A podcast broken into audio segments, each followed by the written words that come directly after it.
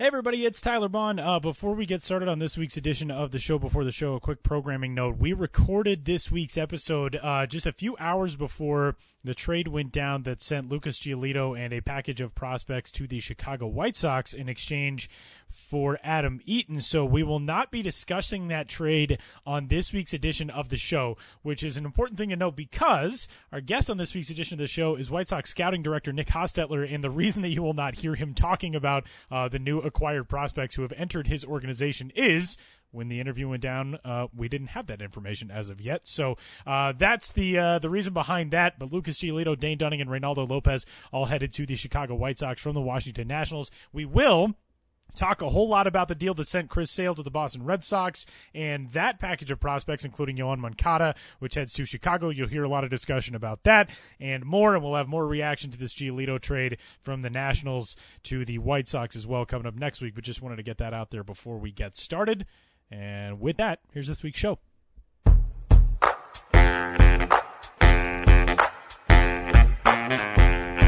It snowed a bunch here overnight, and I feel like it was just to to get us into a winter mood for a winter meetings episode. It's very, it's a lot of things running together here. It's very good synergy we've got between. I mean, on your end, I'm looking Our at end. a big, bright blue Maryland sky right oh, now. Oh, cool, Sam. Rub it in. Thanks. Yeah. I appreciate yeah, it. no, I just wanted to run rub that in a little bit. It was just in a very specific geographic region, getting me in the mood to talk about winter meetings. That's what it was. That was the point of the weather this week. Hey, hi everybody. Welcome in the 87th episode of the Show Before the Show podcast from MILB.com. I am Tyler Maun, and in National Harbor, Maryland is Sam Dykstra. Is it in fact our national harbor? okay, so here's an interesting thing about National Harbor. It's weird that it's a dateline because it's not a town so much as it's literally a census designated place. Like Bowie's Creek, Yes, the new yeah, home of But the like Bowie's, Bowie's Creek, Creek is like what I typically think of for a census designated place, which is just that it's really small, but enough people live there that we need to have a name for it. And but there's like no town government, there's no official, you know, apparatus Right. around the town. Uh, National Harbor reminds me of that town from Back to the Future, Hill Valley.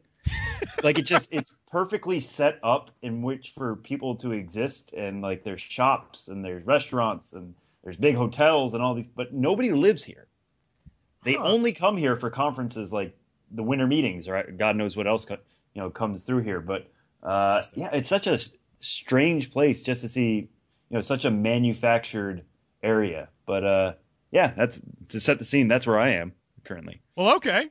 I mean, that sounds uh, it sounds good. The winter meetings in day three now. I guess officially day four because technically things got started on Sunday, but really Monday, Right. Tuesday. We're recording this on Wednesday the seventh. Um, and uh, yeah, winter meetings are are going fast and furious. All kinds of craziness today. Uh, on the major league side, of course, with big transactions. We're not going to be talking about that. But we're going to be talking about a whole lot else as we get started on the 87th episode of this podcast, which you can find at milb.com slash podcast. You can also follow us on iTunes and on the Stitcher app. You can give us a rating and a review and a subscription and all that uh, good stuff, which has propelled us, rocketed us toward the top 15 in uh, baseball podcasts on iTunes, which makes us feel oh so cool. So uh, give us give us one of those, and also.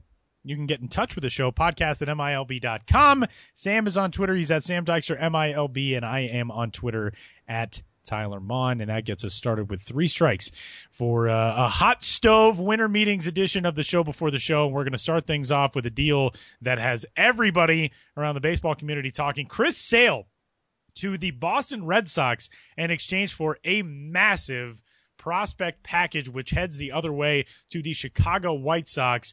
Four prospects that includes infielder Yoan Moncada. That group is loaded with talent. Moncada, obviously the first and foremost among the group, but also former first round pick Michael Kopech, who is a pitcher who has had his issues off the field, has been pretty successful on the field when he's been healthy. He goes to the White Sox along with outfielder Luis Alexander Basabe. There was a, another Luis Basabe, I believe, in the system, right? Which is why he goes by the full three names. Uh, that was and- actually his brother, his twin brother, who is Luis Alejandro Basabe. There it is. Sam always know every everything you want to know. Sam knows. I have like a So vague Sox no recollection of longer have any Luis Basabes. That's the, They're they're fully out of freshly fully out, out. of Luis Basabe. they had two, and they're both out of stock.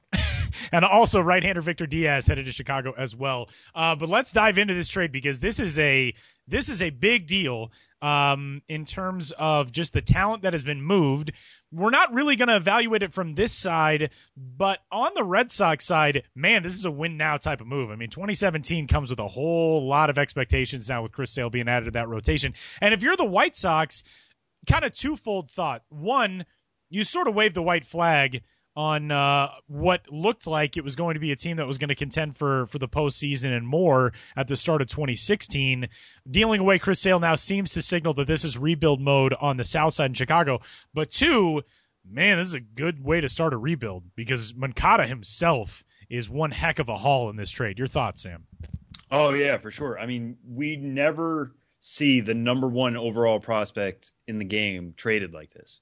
Um, I think it was MassLive.com, you know, did a report afterwards that going back 20 years, if you use Baseball America rankings, we typically use MLB.com because uh, they're kind of partners in this. But if you use Baseball America, uh, going back to 1996, no first overall prospect has been swapped uh, while they were still, you know, still had prospect status. So to move Moncada, you, you knew you were going to have to get something major in return. Um, not like the Red Sox approach it that way. They approached it like they are getting Chris Sale, you know, five-time All-Star, perennial Cy Young contender. Uh, we're going to have to move a lot to get him, and that's what they did. They moved Moncada. I would love to be privy to those conversations.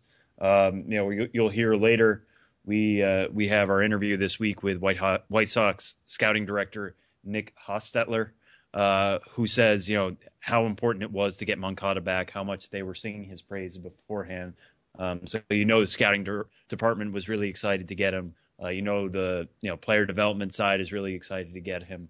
Um, but if you're gonna if you're gonna move a guy like Mon- Moncada who has you know a lot of value as that number one overall prospect, you're going to have to get an anchor of your rotation, an ace of your rotation, like they did in Sale.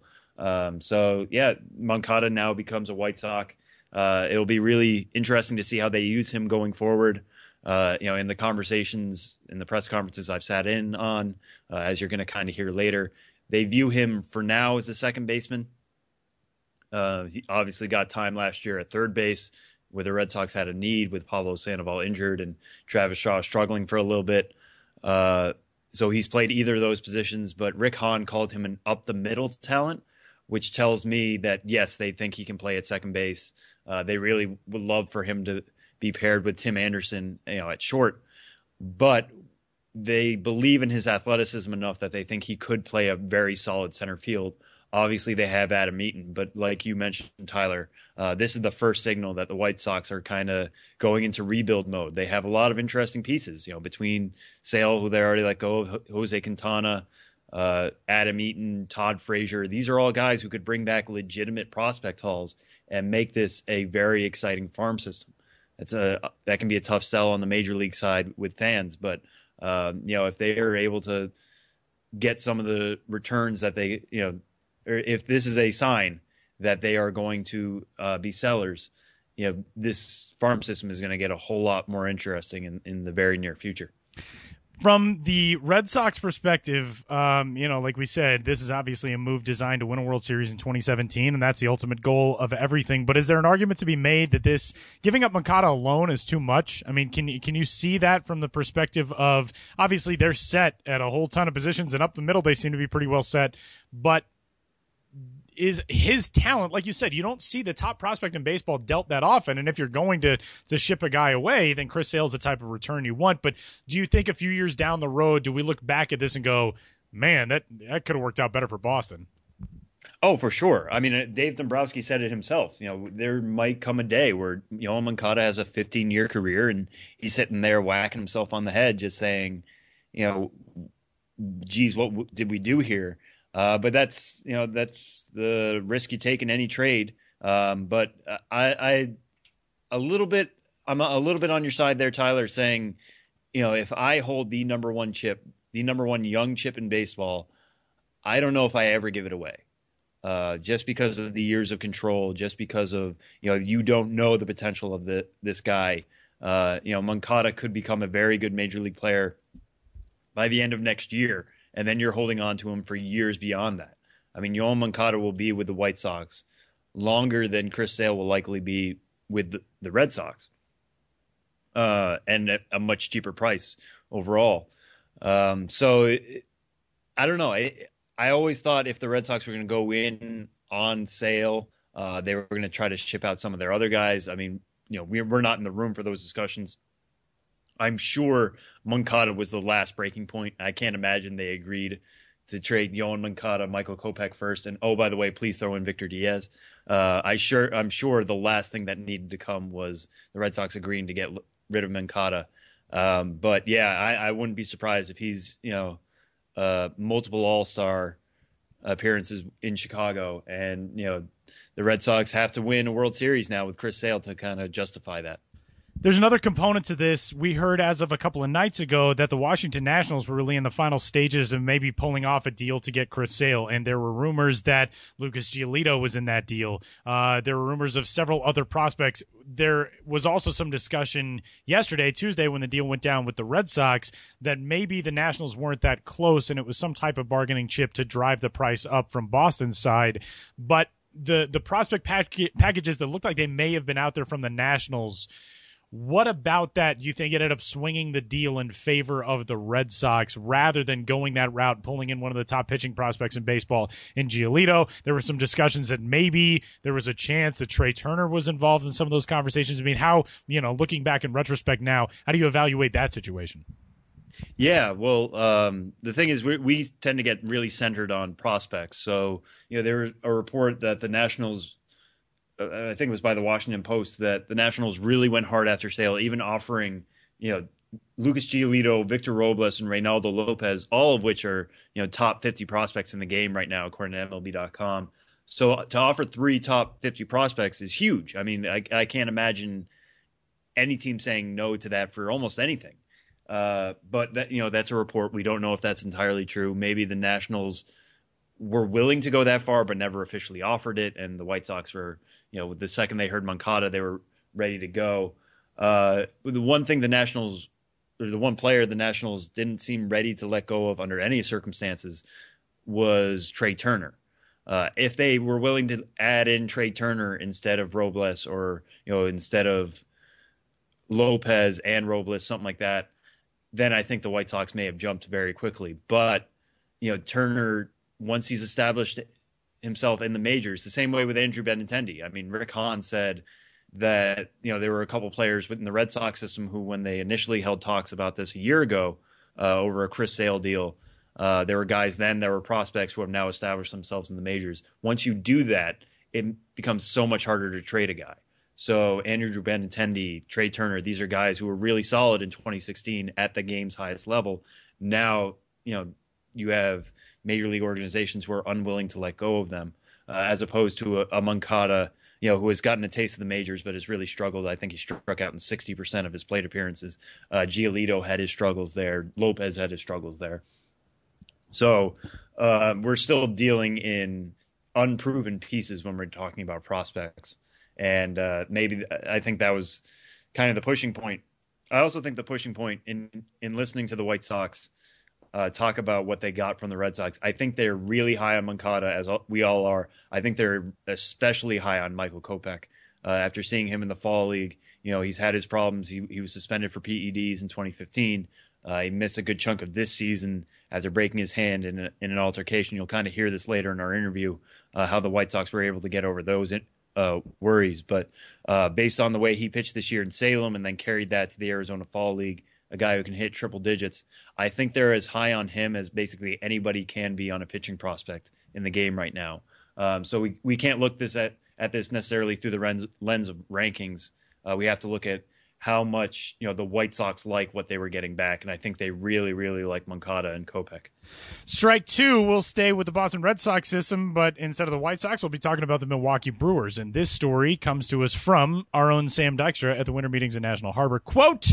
Boston acquired right-handed reliever Tyler Thornburg in a deal for number 12 prospect Mauricio Dubon, a former guest on the Show Before the Show podcast, by the way, just six episodes ago. Number 22 prospect Josh Pennington and corner infielder Travis Shaw. That deal, Milwaukee system we discussed, you know, a couple of weeks ago, talking with Lewis Brinson about just how much that system has been reshaped by trades. Twofold in this conversation. One, good acquisition of talent for the Brewers. Two, a larger scale conversation that we'll have in a moment. This Red Sox system looks vastly different as of recording this on Wednesday than it did on Sunday and Monday. But first, what are the Brewers getting and how does this factor into the way they need to try to reshape themselves to compete in that loaded division in the Central and the National League? Yeah, so you know, just a moment ago we were talking about how the White Sox are looking to rebuild, and you know how the sale trade was kind of a a, a light to the rest of the the baseball universe that they're ready and open for business. Uh, the Brewers have been ready and open for business for a couple of years now. Uh, you know, you look at their top prospects who they've acquired via trade: Lewis Brinson, Josh Hader, Luis Ortiz, Phil Bickford, Brett Phillips, Isan Diaz. These are all guys they brought into the organization. I think that six of their top eight uh, were traded, and you know the other two were their last two first round picks. Uh, so this Brewers system continues to improve itself. Now, obviously, you're improving the farm system so you can improve the major league level and hopefully be a, a you know contender for years to come. Brewers aren't there yet, uh, but they're still very much sellers. I mean, they're they're turning pieces in. You know, Jeremy Jeffress uh, over traded over the summer. Uh, you know, they turned him into a, a couple decent prospects. Uh, Tyler Thornburg, not necessarily you know entering 2016 as a guy anybody thought would be an elite reliever, turned himself into that with Milwaukee. Now all of a sudden they get to even add more talent to their system when they trade him away. So uh, on the outside, it looks like the, the Brewers are kind of doing rebuilding right, but they still have to you know take that next step, something that the Cubs did you know this year and last year um, turning that rebuilding project into success at the major league level. Uh, we'll see how they do that. What they got this time around, um, Travis Shaw, you know, major league piece. He'll be a corner infielder for their for them. Has some decent pop. Really struggled at the, the end of the second half. For our purposes, it's much more interesting with Dubon and Pennington. Uh, Dubon just had a killer year this year. Uh, you know, please go back and listen to us talk to him about his time in the AFL and uh, how he kind of arrived in America after growing up in Honduras and ended up being a 26th round pick in 2013. But this year was a breakout year for him. He hit 323 with six homers, stole 30 bases. Uh, you know, had a 379 OBP, 461 slugging percentage, and 840 uh, OPS. He was a guy who is a pretty solid shortstop. Everybody you talk to thinks he's got a decent chance to be a, a starting major league shortstop. Um, not you know an elite level like Carlos Correa, Francisco Lindor, that type, but a very solid, dependable guy there. Uh, he's also got experience at second base and center field. Um, you know, the, the, Brewers have said they're going to continue to try him out at multiple positions. Obviously, they have Orlando Arcia uh, at that you know major league level after he uh, graduated as a prospect this year. So we'll see how they kind of use Dubon, but uh, he's just another you know solid prospect for a, an improving system. Uh, going back to Pennington, he was a guy drafted by the Red Sox after he had had Tommy John surgery. So not, you know, they kind of took him as a lottery ticket. Uh, he ended up signing for ninety thousand dollars in 2014 after being taken in the 29th round. Uh, he's a guy who can hit the upper 90s fairly easily.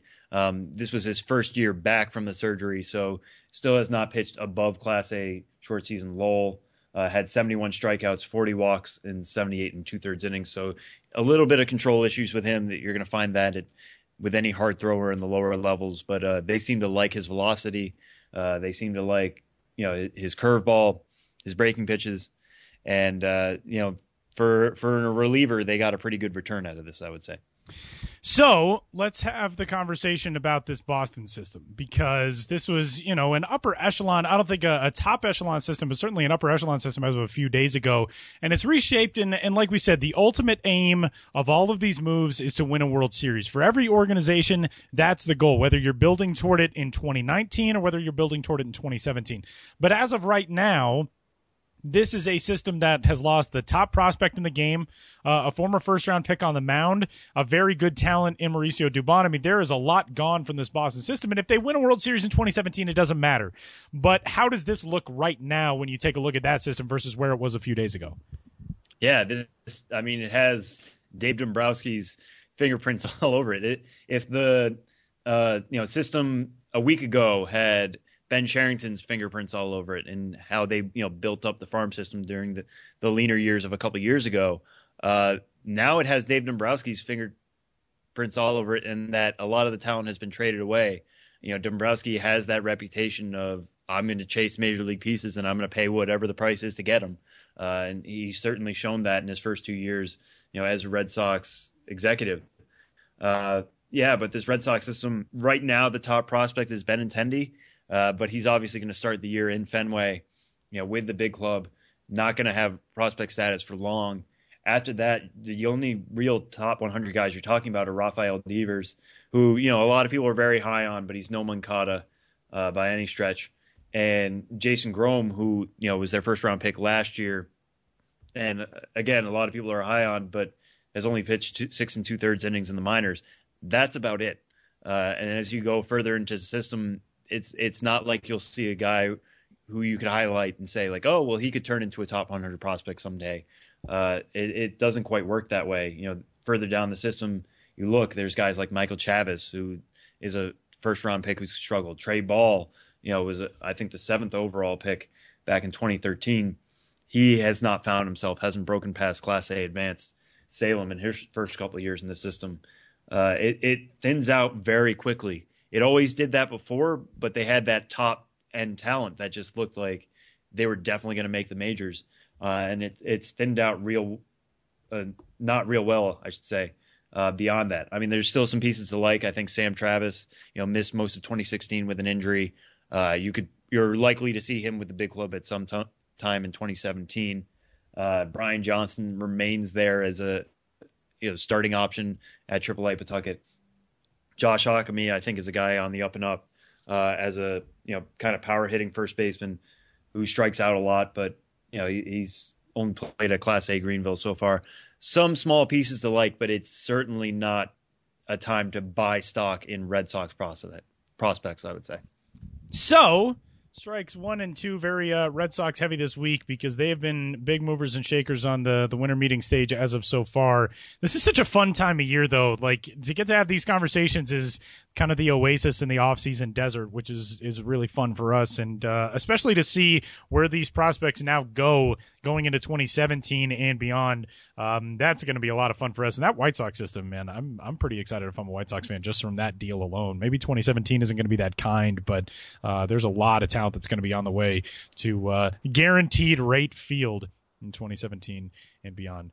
Comiskey is what it's called. Uh, strike three this week. Sam at the winter meetings in uh, in National Harbor, Maryland. We're going to talk with Benjamin Hill here in a little bit about the business side of the winter meetings, what it takes to put this event on, what it takes to really ensure that the minor league baseball aims are accomplished. We'll hear about Pat O'Connor, minor league baseball president, and his speech, the trade show, the atmosphere around the minor league side and the business side from Ben. But for you, Sam, getting a chance, and as you mentioned, we're going to hear uh, here in a little bit from uh, one of the guys who is sort of at the the forefront of these deals that have been made so far, Nick Hostetler, the scouting director in the Chicago White Sox organization. We'll hear from him. But you're getting a chance to talk to people on the baseball side. What has this been like from from your vantage point? What I really like about it is how streamlined everything at the winter meetings is. I mean, you'll hear Ben talk about it from a business side later, but um, from a baseball sp- perspective, you know, a trade will happen. The media room kind of gets a buzz when you know something's kind of in the air, uh, and something like the Sale trade. You know, it went from the Red Sox are interested, the Red Sox are closing in, and it's a done deal, kind of within an hour. Uh, things moved really, really quickly. But the great thing about it is everybody's in the same building. So if a trade happens, not long after that, Dave Dombrowski's coming out to talk about it, you know, in a press conference, and then Rick Hahn is out to explain his side not long after. Uh, you know, with the the Brewers Red Sox deal, uh, David Stearns, you know, is is ready to explain, you know, why they went after those three prospects. Uh, well, Travis Shaw and those two prospects, you know, in the Tyler Thornburg trade everything is just it's so much more accessible. Uh, you know, and, and that's a little inside baseball-y, I, I, guess, for people who aren't media members. But um, you know, when everybody is together like this, this is why trades happen. This is why deals happen. You know, why fr- your favorite free agents are signing, or why your favorite teams are signing free agents. Everybody is together, so it's so much easier to communicate. It's so much easier uh, for these things to get done, um, and it, it's really cool to see in person uh, I, I, know there are a lot of people here uh, who you know have nothing to do with the meetings. They're they're just here to kind of see the spectacle of it all. And if it ever comes to your city or around you, I, I do recommend it just to see so many baseball people pass by you. You know, both new names and old names, people you probably won't even recognize who are people with power. And then you know Jack McKeon, former Marlins manager, walks past you with a big old cigar, and you're like, yeah, no, this is definitely the baseball winter meetings. Uh, so it, it's it's neat to have everything so in house uh, and then it makes it so much more fun when when big deals like this happen uh, because you get the explanations and the insight into it so much quicker. Um, so yeah, no, it, has been fun to be here for the first time, and uh, I'm looking forward to to seeing if anything can ever top this sale deal. To be honest, I don't know if there can ever be a winter meetings trade that is going to be this much of a blockbuster. But you know, we'll we'll we'll see who else is up for the challenge. I guess it really is. I mean, you could make the argument that this is the that's the most prospect laden deal uh, in recent memory, just because of what Moncada is on his own two legs. I mean, maybe it's not you know three top ten organizational picks, but the fact that you traded away the top prospect in all of baseball is, you know, like you said at the outset, we just don't see that. Yeah, for sure. The only thing I can re- think of that's kind of similar was that Cole Hamels deal to Texas that sent a bunch of you know a bunch of prospects, but there wasn't necessarily the one uh, shining star that there was, you know, in this in this deal here, uh, you know, in Moncada. You know, that that one saw Jake Thompson, uh, Nick Williams, a couple other guys, Jorge Alfaro, uh, all going to Philly, and that that was quite the haul for for Philly, and I think that did went a long way towards rebuilding their system.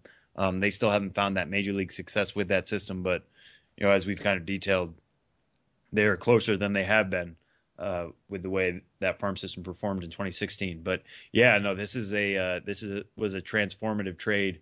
Uh, I don't know if we'll ever get something like the Herschel Walker trade in baseball, but yeah. this feels kind of close.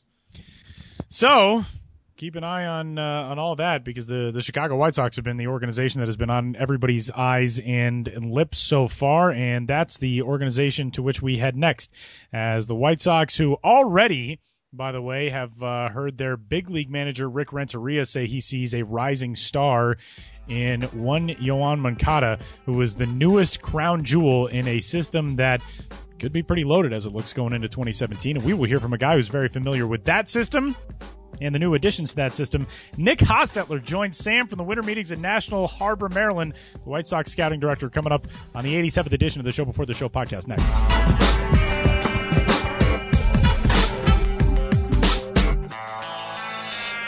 So just to kind of get going, obviously it's, it's not every day you get to trade, or you, you have to trade somebody like Chris yeah. Sale, but it's not every day you get a number one overall prospect like Yoan Moncada.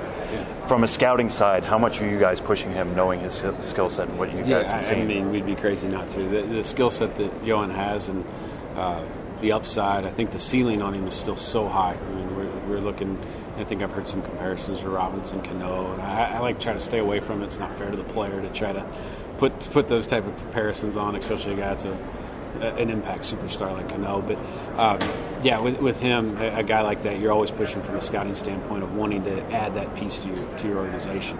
Um, you know, the, the, thought of having him and Tim Anderson together up the middle was something that was a driving force behind us pushing for for for to be that type of player that.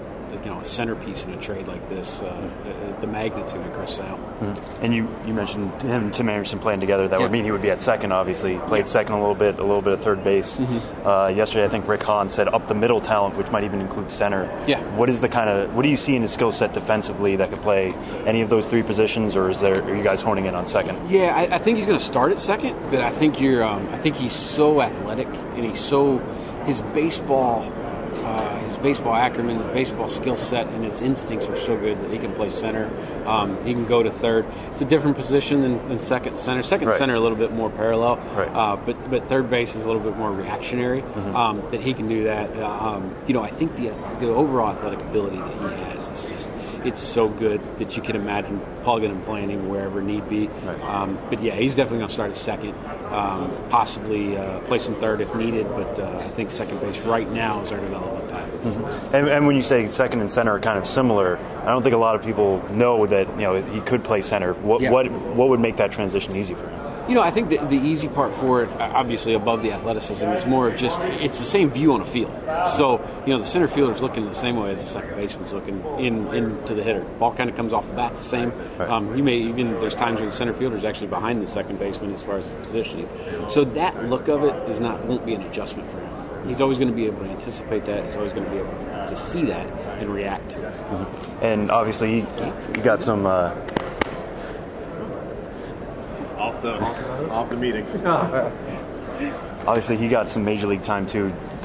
First time he really struggled, you know, Yeah. since coming to the states. What have you guys kind of identified, particularly with the strikeouts, you know, across all levels? Oh, yeah. Yeah. Uh, with him, how, how are you kind of working, planning on working in on with him to improve that? And that was one of the things we talked about a lot in the room was was his strikeout rate, and is that more of just um, feel and adjustment? Um, you know, and, and one of the things we tried to do was take into consideration, especially with a kid kid coming over and defecting, um, just the adjustment of life. I mean, just Right, yeah. overall trying to understand and wrap his head around this new fame and stardom that he has, um, being the number one prospect in baseball, and how much does that affect his, his game? And so we drew back on amateur looks when he was uh, when he was playing on the Cuban national team, and for Marco Paddy and his scouts of, of what they saw. Um, they didn't see as much of a strikeout issue as what we saw when he came over here.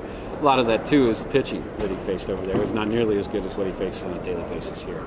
Um, you know, I don't think you ever want to handcuff a guy like that, um, that talented, to try to say, ah, you got to cut down on this to do this. You don't want to lose the impact. Um, not only is the speed, but the, the power is there to impact the game. So um, it's going to be a little bit of a feeling out process uh, for both us and, and Yoan in, in the standpoint that he, he will understand as he plays more games what his role is on the club and what what's going the value is going to be. He'll make a lot of those adjustments himself, but it also comes into our player development and our coaching staff to, to show him the way to, to accomplish that without losing the impact of the power. Because that's usually the first thing to go. When you try to cut down the strikeouts, the, the power drops a little bit. Right. So we don't want to lose that. Um, but we do think over time he's going to develop a little bit better understanding of the strike zone. Um, and I think when that comes, um, look, I don't think any of us sitting here thinking this guy's going to be a, an even walk strikeout guy. That's not going to Right, happen. right, yeah. But uh, I, I think at no, we're, we're not concerned enough with the um, with the strikeouts to think that it's going to hinder anything else he's going to be able to do in this game. And you mentioned, uh, you know, Cuba and the fa- pitching he faced there. Rick Hahn yesterday said you guys saw him. Obviously, very quickly knew he was going to be out of your price range. Yeah. Uh, but how, what kind of a different player is he now after two He's pro grown a seasons? lot. Um, he's grown a lot. You know, one of the things that I've noticed uh, from the time when he was before he signed to now is just his uh, his understanding of the strike zone actually has improved. Um, than he when he first got into even now, uh, just from a standpoint of uh, understanding the game being played here, it's just different. Yeah, um, you know, and it takes a lot when you're playing in Pawtucket or wherever it may be, Double A, uh, Portland, or wherever they're at, Salem, and, and playing in front of 1,500 people sometimes. Um, to, to get yourself up for 130 of those things sometimes it's hard. Um, it's not as loud, it's not as uh, vibrant, and there's not as much flavor at some of our minor league parks as what Yeah. there is in Cuba. So it takes a little bit. Um, it takes a little bit of time to adjust, but we did see the adjustment come. I think he also grew off the field um, as well. Uh, a lot of our guys have, have uh, done a lot of background work on him, and, and we found that he really grew up a lot. Um, a lot of the Boston people were very complimentary of his ability to adjust. Um, and for us, those little things, they're, they're, they're all pieces of the puzzle. Um, so when that final piece that puzzle goes in when he's in the big leagues um, and playing on an everyday basis, I think that's when you're going to see the, the overall part of it come together. And moving on to the next big name in the deal was Michael Kopech. Obviously, everybody likes to talk about the heater. Yeah. Um, but what did he kind of show you guys? You know, starting out at Salem this year, starting out late, obviously Yeah. after the broken hand, moving into the fall league. Yeah, I, I think his ability to be a little bit more consistent, um, and, he showed us the ability to maintain. Um, you know, one of his issues as an amateur was his stuff dropped off pretty quickly, about the third or fourth inning. Um, he'd show that flashes and you get excited, but as he got later in games, the stuff would back up a little bit. He showed us the ability to go deeper into games. Um, he threw he threw more strikes um, than what he did previously for us. We thought his mechanics were ironed out. It was free and easy, and um, you know the adjustments he made were were easy for him because he was so athletic and so strong um, that it came easy. And, I- and I think that was one of the key sticking points for us was that we felt that he had not only he not even scratched the surface of, of what he could be. Uh, four or five years. And yesterday, Hahn said too that you guys got reports that his makeup has kind of improved, and you know between the suspension and the altercation and all that, what exactly stood out to you guys that made you think, you know, this is a guy who's growing up? Yeah, and, and I, I, I personally spent about 72 hours straight on nothing but Michael Kopech makeup and, and character and checking stuff, and all of our other guys, that our pro guys did as well, as well as Rick and uh, Jeremy Haber and, and Buddy Bell. They, they just dug Chris Getz. We all dug with every every connection, every contact we had, and, and what we gathered, and, and we didn't speak until we were all together. Uh, once we were all together, we compared our notes, and they were exactly the same from different sources. Um, and we gathered that uh, really what was reported about a couple of, about the incident with the teammate just it wasn't accurately reported. Um, there was some other stuff that, that we gathered from it that we were comfortable um, and confident that the situation may be a little bit uh, blown up than what it actually was, um, and we were comfortable with the answers we got from different sources, and um, you know all of the stuff that we got from. And the main thing, the main purpose for us was the stuff that we got from his teammates, uh, people that played with him or against him. Was just he was a tremendous kid, great makeup, and he really worked hard. And for us um, to have it, to add a guy with a good teammate, great work ethic. Is for us that we were 100% confident putting our stamp on. And for him being a guy who hasn't quite pitched a full season Yeah. yet, what what kind of workload do you guys expect to have him on next year? He's going to start for sure, um, and where that is yet still be determined. It's either going to be Winston Salem or Birmingham. Um, but he'll start, and you know we'll monitor those in- innings because the last thing you want to do is, is waste all the bullets in the minor leagues. So we'll monitor those. Um, you know, I think what we did early, a similar path with like uh, Carson Fulmer. Um, not that quickly as far as getting him through, but monitoring the innings. Um, you know, we shut down Carson at the end of the year this year just because he reaches inning limit. Pitched him out of the bullpen some. Um, and, and that same thing will go with Michael. We'll, we'll just make sure that we monitor um, the innings early, pitches early, make sure that not, I'm not racking up too much early, and try to extend him a little bit later as the season goes on. But uh, he will start in that starting yeah, well, you mentioned he's starting. How much of there is an itch though to move him to relief, given what the heater Zero. is? well, I was just going to say because Yeah. like today, you know, with Andrew Miller and No, no doubt. and all that, No you know, doubt. And, and but one of the things that we've done a really good job is identifying guys that can relieve, and then we even took Zack Burdi in this year's draft. That he's going to be a relief pitcher. So we want to give him Michael every opportunity to start. Um, the only way he'll be put into a relief role is if he forces us to put him in a relief role, where it's just not, you know, we don't feel that there's anything else we can do to make him a starting pitcher. Um, it's a consensus in our room yesterday that he was going to be a starting pitcher in the big leagues, and uh, you know I trust our pitching guys more than more than anybody around, and if they put their stamp on that, I'm I believe them 100. percent So, um, yeah, the, the excitement of the power and the fastballs, it's intriguing, and you always love seeing those triple digits. Um, but we got a few triple digit guys, and added another one in Diaz in the steal, and Burdi, and a couple guys like that. That our bullpen's going to be fine without. And one last one, just on Basabe. Everybody likes to throw around the tools. They kind Yeah. of tag on him. But what is his ceiling exactly? Do you think? Given He's starting, what you've seen? yeah, he can be a starting everyday center fielder with some power. Um, he can run, but his power was kind of what stood, stood out to us. I think he had uh, 12 or 13 home runs this year, hit a lot of doubles, um, and as as time progresses and he gets bigger and stronger, um, I don't know how much sh- physically stronger he's going to get, but he's going to get, you know, he'll put on some strength. Um, that power numbers will grow. Um, you know, I think we see a 15, 20 home run type guy with doubles, and uh, you know, there was no doubt in our room he was an everyday center fielder. All right, we'll end on this one. How much better do you guys feel about your farm system now than A you lot. did 24 hours a ago? lot, and we needed it. I mean, our, our system was thin. There's no way around it. I mean, we couldn't couldn't disguise that any other way. And, and obviously, it's bittersweet to lose Chris and being a part of drafting him and signing him. It still, still this morning woke up hoping it wouldn't be as, as hurtful, but it Right. it still hurt. It's hurt to watch Chris go, but to get the return that we did and to get those four guys that slot right into our system, go right into our top prospects list. I mean, we couldn't be happier, and I, I venture to guess we're not done yet.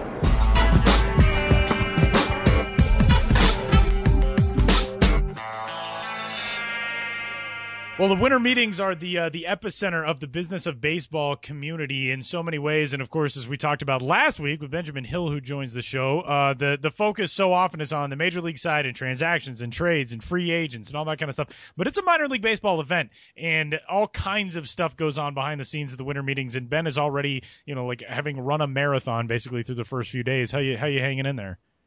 Uh, I'm not really doing that well. I think I've been sick for quite some time. Oh, that's But but if someone thinks I got them sick at the winter meetings, no, they got me sick. It's someone Okay. else's fault. Everyone gets sick at the winter meetings. This is true. Talk to anyone who goes to winter meetings, they will say afterwards that they came home sick because no one leaves the hotel. Everyone's touching each other, shaking hands. It's like a preschool class. It basically is. It basically is. So um, it's not me. It's you. Yeah, and here I did invited Ben into my hotel room. Good. Yeah. Then like cough on the door handles and Ugh. You know all that stuff on the way out. Don't give him ideas. No, I did on the way in. Oh, okay. Well, It's good. Then we've already got it covered. Well, tell us what it's been like. Uh, I know the trade show obviously has been a, a big draw as it is annually, um, and you had a blog post that went up about that, and just kind of a lot of discussion on how exactly this engine runs. I mean, give us the the rundown from the first few days. Yeah, I mean, I think this is something we talked about last week in advance of the meetings, um, but how this is, and as you just mentioned, Tyler, how this is a minor league event, event at its core. Uh, so for me, I kind of follow the same patterns from winter meetings to winter meetings. Uh, you know, Monday is the most programmed day. And uh, I hit a couple Bob Freitas seminar business presentations. Uh, you know, last year I was really intrigued by minor league baseball's director of security, Earnell Lucas, and he did a presentation on drones last year, and I wrote a story about this. That so I sat on his presentation and learned uh, more about uh, ballpark safety implementations and metal detectors and the usage of wands versus walkthroughs and training staff and all those kind of things. I, I enjoy learning about the operational side of minor league baseball still, and uh, trying to focus on things that um, you know that the average person might not think about. So the Bob Freitas Business Seminar, which takes place throughout Monday and a little bit on Tuesday, is a good opportunity for things like that. Then there's the opening session, you know, the kind of minor league baseball State of the Union. Uh, you know, Pat O'Connor gives a speech, and that's the uh, the kind of highlight of the opening session. And um, you know, an interesting speech from Pat this year, and that um, I think tied in with the mood of the country. I'm a little uncertain right now about the way things are headed. You know, what is baseball but a reflection of America? So I think there's maybe a little more uncertainty in recent years um, in terms of what direction things could go in this country and in minor league baseball. But on the whole, the industry is very healthy just like America is healthy and like America perseveres, minor league baseball will persevere. And um, so on and on and on and on and on it goes. I spent all yesterday at the trade show, hours and hours at the trade show, doing interviews of interesting vendors. Uh, my day really started off with the highlight when um, I went to the Legends of Wrestling booth and uh, Hacksaw Jim. I always want to call him Duggan. no. Shows what a wrestling fan I am is that I cannot pronounce his name. But Hacksaw Jim Dugan Dude, I think that's it. Yeah. and uh, Nasty Boy Brian Knobbs uh, recorded a great promo for me about why they should visit minor league ballparks. So uh, check that out on my blog and on Twitter, Ben's Biz blog and at Ben's Biz. But I talked to all sorts of trade show vendors from uh, you know vacuum salesmen to wrestlers uh, to themed jersey purveyors. Uh, today I went back to the trade show and I stopped by the retro brand booth who make the official Ben's Biz T-shirt. So check that out if. Uh, you, you want to wear a Ben's Biz T-shirt. I'm even selling myself. The minor league baseball, um, or the, the the winter meetings is really all about selling yourself. Whether you're you're, a job seeker, uh, you know, free agent, you know, from that side, uh, you know, trades. It's about uh, making yourself as visible as possible, and um, seeing people you only really get a chance to see once a year. And as you've kind of gone, gone through this, I mean, this being my first meetings, it seems like everything's pretty well set up. You know where you're going, you know where the trade show is, that kind of thing. But what about this year's winter meetings has surprised you so far? Um, I don't think too much has surprised me. Um, I've been to three winter meetings in Nashville at the Gaylord Opryland Resort, and uh, where we are here in National Harbor, just south of DC, is also a Gaylord Resort, and you see a very similar aesthetic in the layout of the hotel. Um, you know, very very high ceilings, wide open space. Um, you know, multi-layered, multi-leveled escalators and staircases and nooks and crannies giving way to new hallways and new ballrooms and new meeting rooms. Uh, it's always a labyrinth. So, and to that extent, I guess it didn't surprise me, but I was kind of surprised by how much it sort of felt like a slightly smaller version uh, of Nashville. But in terms of the meetings themselves, uh, this is my 10th winter meetings.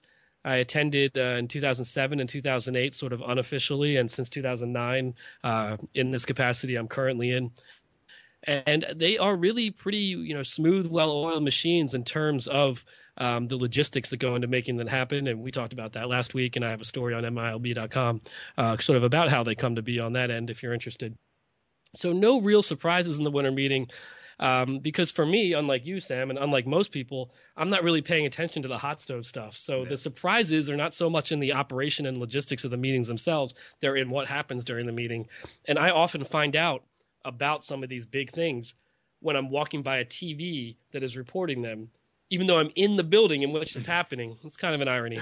Ben, there was a, a celebrity sighting and a story that you got to write. Bubba Watson, a Masters champ and also a part owner of the Double A Pensacola Blue Wahoos, he's taking this in as like a member of the minor league ownership ranks, which he is, but it still seems a little strange to see one of the greatest golfers in the world just like sitting in on owners meetings, all that kind of stuff. I mean, what uh, what was that like to get a chance to talk to to Bubba Watson about things that weren't like how does it feel to be so good at golf?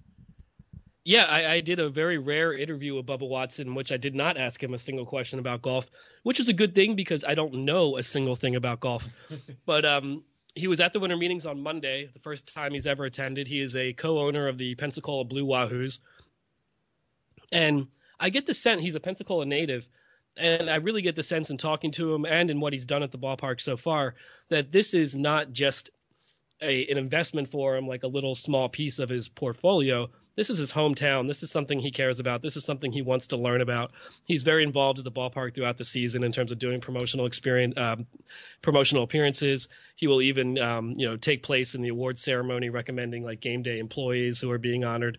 Uh, he, he's really um, interested in the world of minor league baseball, how it operates, and he's kind of saying, you know, a lot of guys, a lot of athletes don't really think about what they want to do next uh, until it really comes time and they have no choice. So I think not necessarily that when Bubba's done with golf that he'll be 100% full-time minor league baseball operator.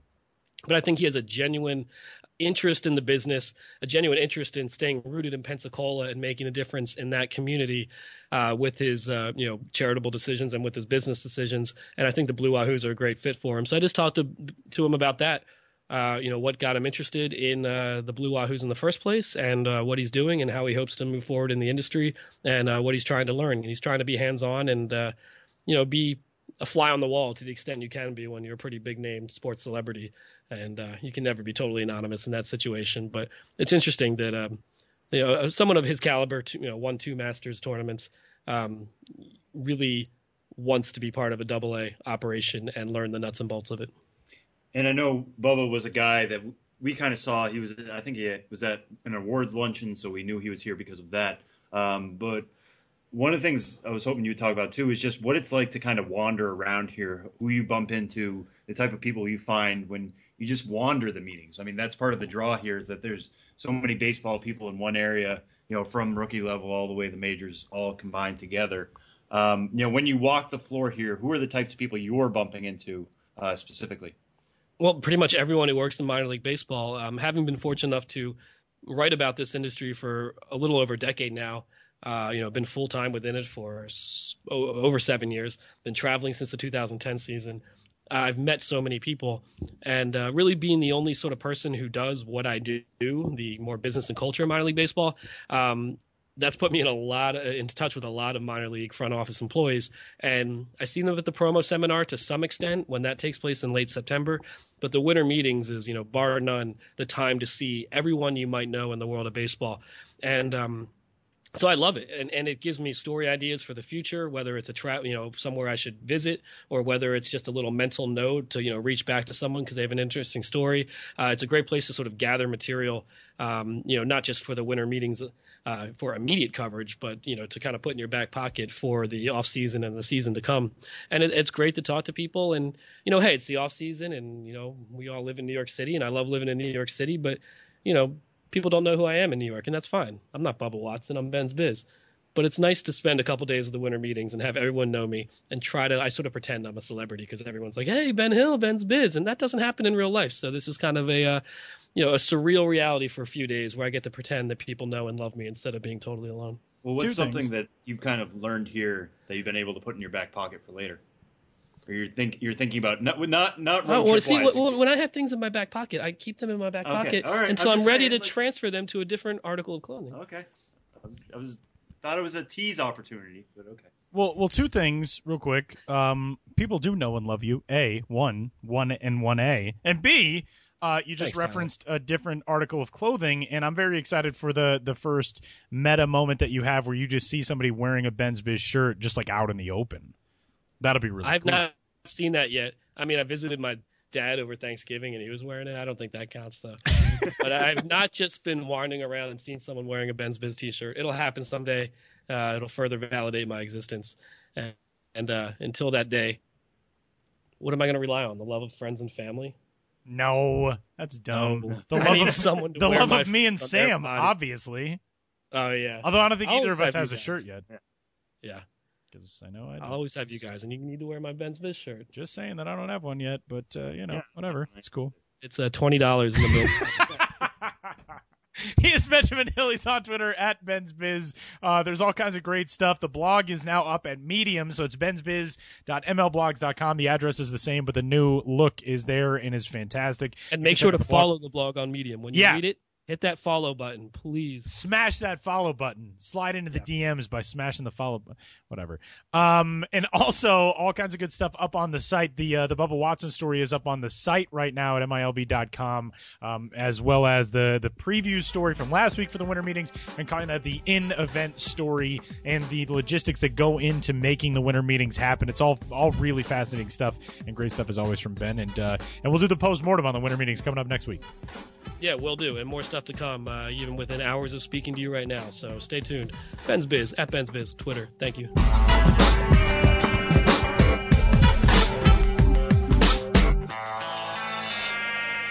Big thanks to Nick Hostetler of the Chicago White Sox and Benjamin Hill, who you can find on Twitter. As he noted, he's at Ben's Biz, and you can check out the blog bensbiz.mlblogs.com and all kinds of good stuff continuing to come to the site from both Ben and Sam at the winter meetings in National Harbor, Maryland. We're going to have a ton to talk about next week. We've also got uh, an interview already lined up for next week, correct? Yes, yes, we do. Uh, Dan Lunetta, uh, Ti- Tigers uh, director of minor league operations, won the Chief Bender Award this year at the uh, minor league baseball winter meetings. So I got to ca- catch up with him after that, uh, and we'll kind of tease that out for next week. You guys can hear that next week. Obviously, the trade kind of jumped. Uh, jumped the line a little bit, but uh, yeah, look forward to that next week if you're a Tigers fan. We'll have that. We'll have some Rule 5 draft reaction if there are any big uh, notable names moving places, which is uh, coming up this week as well. And we'll do all that and more on next week's edition of the Show Before the Show podcast. Man, we'll, we'll get you set for almost Christmas time. It's ridiculous. Ridiculous. And it's snowing here. It's ridiculous. Maybe it'll be snowing in New York by that time, and I'll, I'll be the one in a in a wintry mood when we, when we get back. We'll play some Christmas carols or something. We'll do all that. Yeah. It's all coming up next week. And uh, enjoy the rest of the winter meetings. And uh, the reason your team didn't do the things you want is because they obviously hate you. That's the only way we can explain it. The questions that will get into the inbox, your team just doesn't like you. That's why. That's why they disappointed you at the winter meetings. So now that we have that out there, good. Talk to you guys next week.